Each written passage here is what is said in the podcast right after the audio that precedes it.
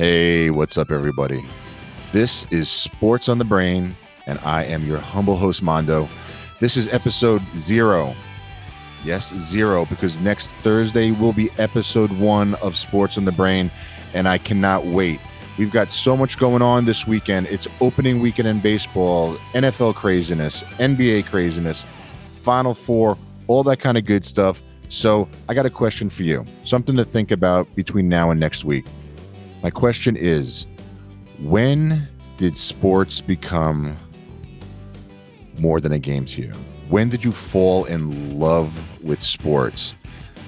Was it a particular event or time? Was it with somebody? Was it a particular game? What was it? Think about it because I would love to know because I'm going to share with you next week what it was for me. And if you want to talk between now and then, check me out on Facebook, hit me up on Twitter.